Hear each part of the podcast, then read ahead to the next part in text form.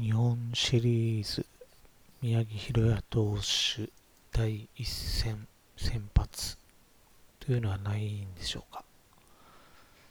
えー、今日は不動産 ID ルール検討会についてです、えー、該当の国土交通省のリンクを貼っておきます、えー、今第2回不動産 ID ルール検討会が11月10日に開催されて資料がアップされています。えー、第1回と方向性が変わってきたような気がしたので少し見てみます。えー、まず1回目、えー、令和3年9月24日開催の資料5、え不動産 ID に使用する番号について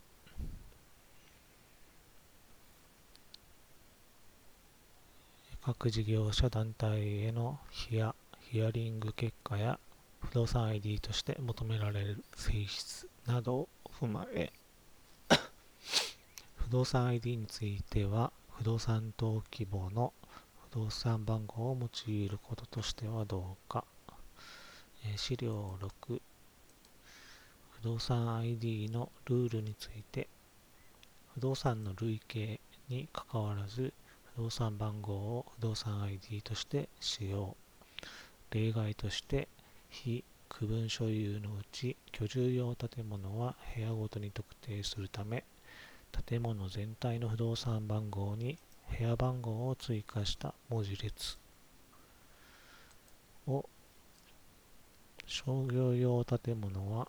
回数まで特定するため建物全体の不動産番号に回数を追加した文字列を ID として使用。また、区分所有建物の建物全体の ID については、対応する不動産番号が存在しないため、その建物が建つ建物の不動産 ID を、不動産番号を ID として使用すると。えー、案として、一般的には部屋ごとに賃貸などが行われることを踏まえて部屋番号まで特定するルール。とするため建物の不動産番号13桁に加えて部屋番号4桁を記載する。部屋番号部分についてはアラビア数字のほか英文字、えー、大文字が使用されている事例も少なくないことおよび1位に部屋を定し表記ぶれをなくすという観点からアラビア数字及び英文字のみを記載する。部屋番号に当番号を表す表記がある場合は当該表記は省略する。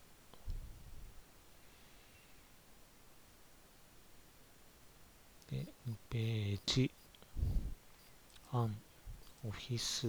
や商業施設。などでは利用形態に応じて賃貸するフロアの広さ、形状などを変更することも多くあることから、部屋ごとに特定するのではなく、当該建物の何階部分であるかまでを特定するルールとするため、建物の不動産番号13桁に加えて回数2桁を記載する。回数が地下2階8か丸階である場合は B 丸と記載する。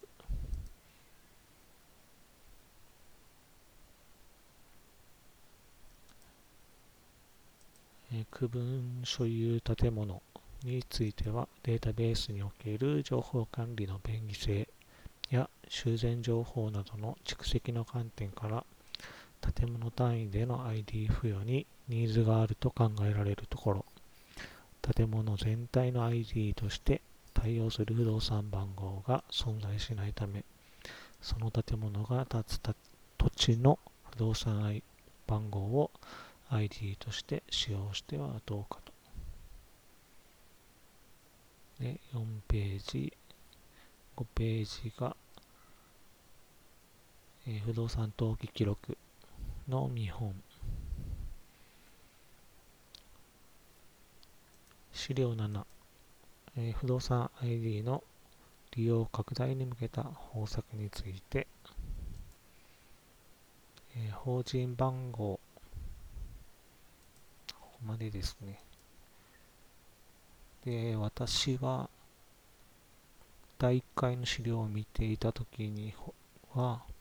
えー、法人番号と会社法人と番号の関係のように、あくまでも登記記録における不動産番号を基礎として、え、プラスするとしても未登記の不動産などに対する対して、えー、1桁何か符号をつけるぐらいだと思っていたのですがちょっと読み間違えていたようです、えー、次に第2回不動産 ID ルール検討会の資料を見てみます。えー、不動産 ID のルールについて、不動産 ID はまず17桁とする。えー、基本的に登記された土地、戸建て建物は不動産番号プラス0000。なので、えー、土地と戸建て建物については変わらない不動産番号を使うという認識です。で区分建物ではない建物例えば商業用建物。1階2階など切り離して取引可能な建物。は不動産番号は同じだがフロアごとに新しい不動産 ID を付けようとしている。付けたい。で区分所有建物の建物全体。例えば1階と2階すべてを表す不動産 ID については、新しい不動産 ID を付けようとする試み。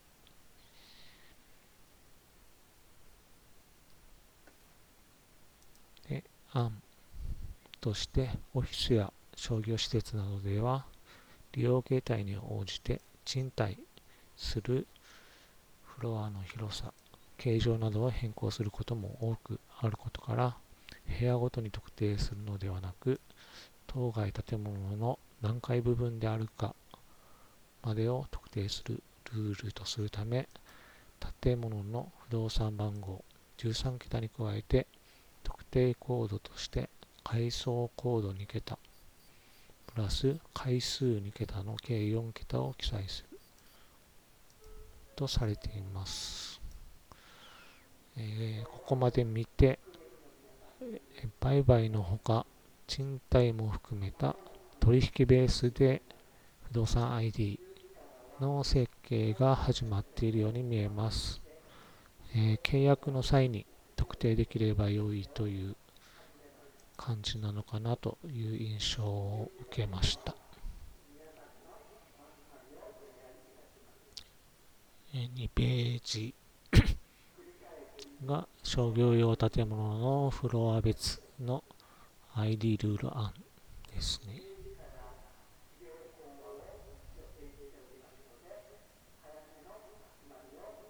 3ページが、えー、区分所有建物ではない建物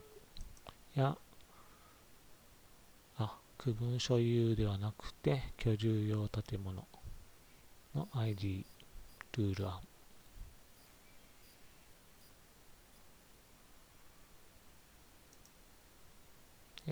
建物のであることを示す特定コード 000B、えー、同一室。一つの土地に複数の区分所有建物が存在するケース。では複数の区分所有建物が同一の土地に存在する場合異なる建物間で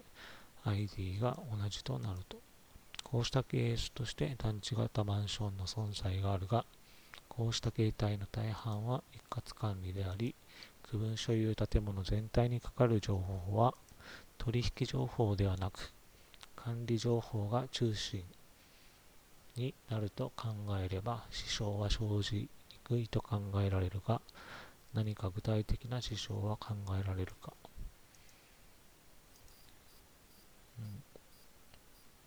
えー、これに関しては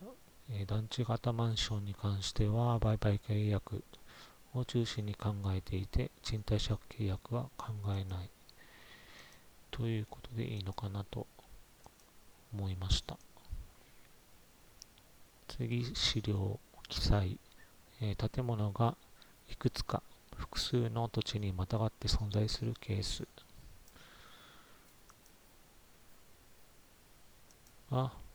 えー、建物の不動産登記簿の所在欄の先頭に示されている地番の土地にかかる不動産番号を ID とする取り扱いにすることで何か問題課題はあるか、え ID として唯一であればよく、え細かいことは登記記録を読んでください。ということだと思います。えー、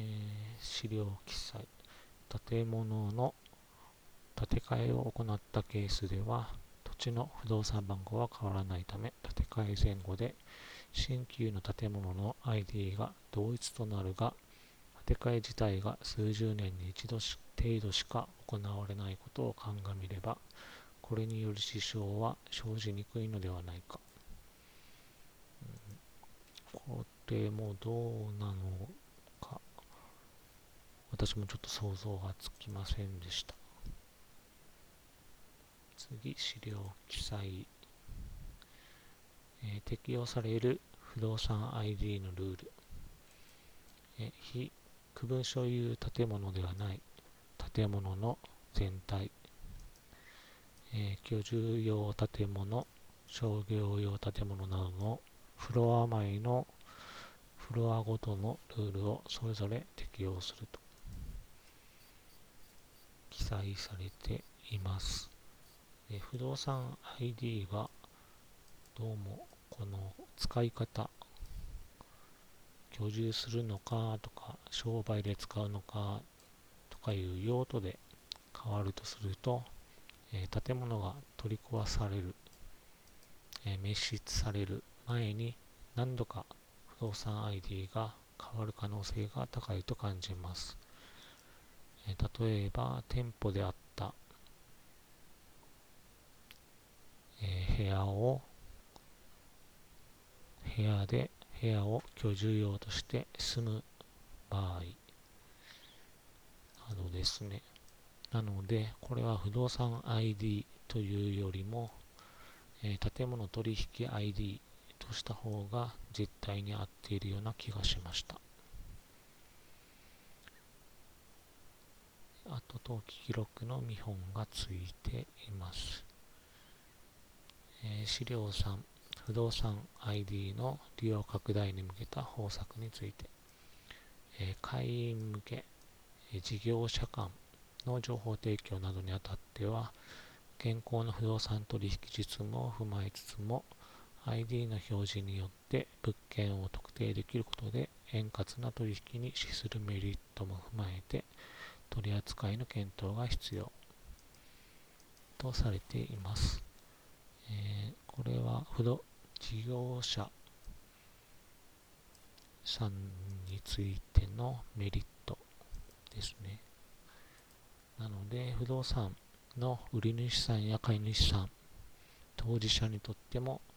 えー、何か修繕履歴などが分かればメリットになるのでしょうか。ここも、わかりませんでした。メリットの部分が2、3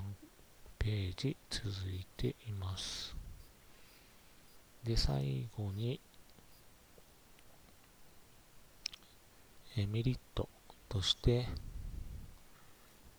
え水害、土砂災害リスクについて、あと、飲用水、電気、ガスの供給設備及び排水施設の整備状況などについて、えー、不動産 ID と行政データが紐づいていれば、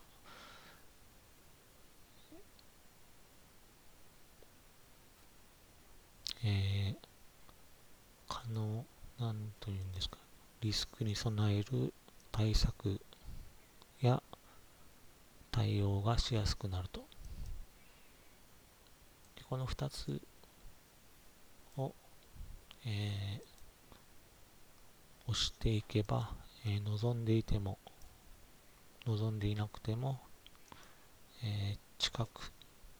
資料中の記載によれば、来年2020年中にも不動産 ID は実現すると思います。あとは、えー、事業者さんが使うかどうか、活用されるかどうかにかかっていると思います。以上です。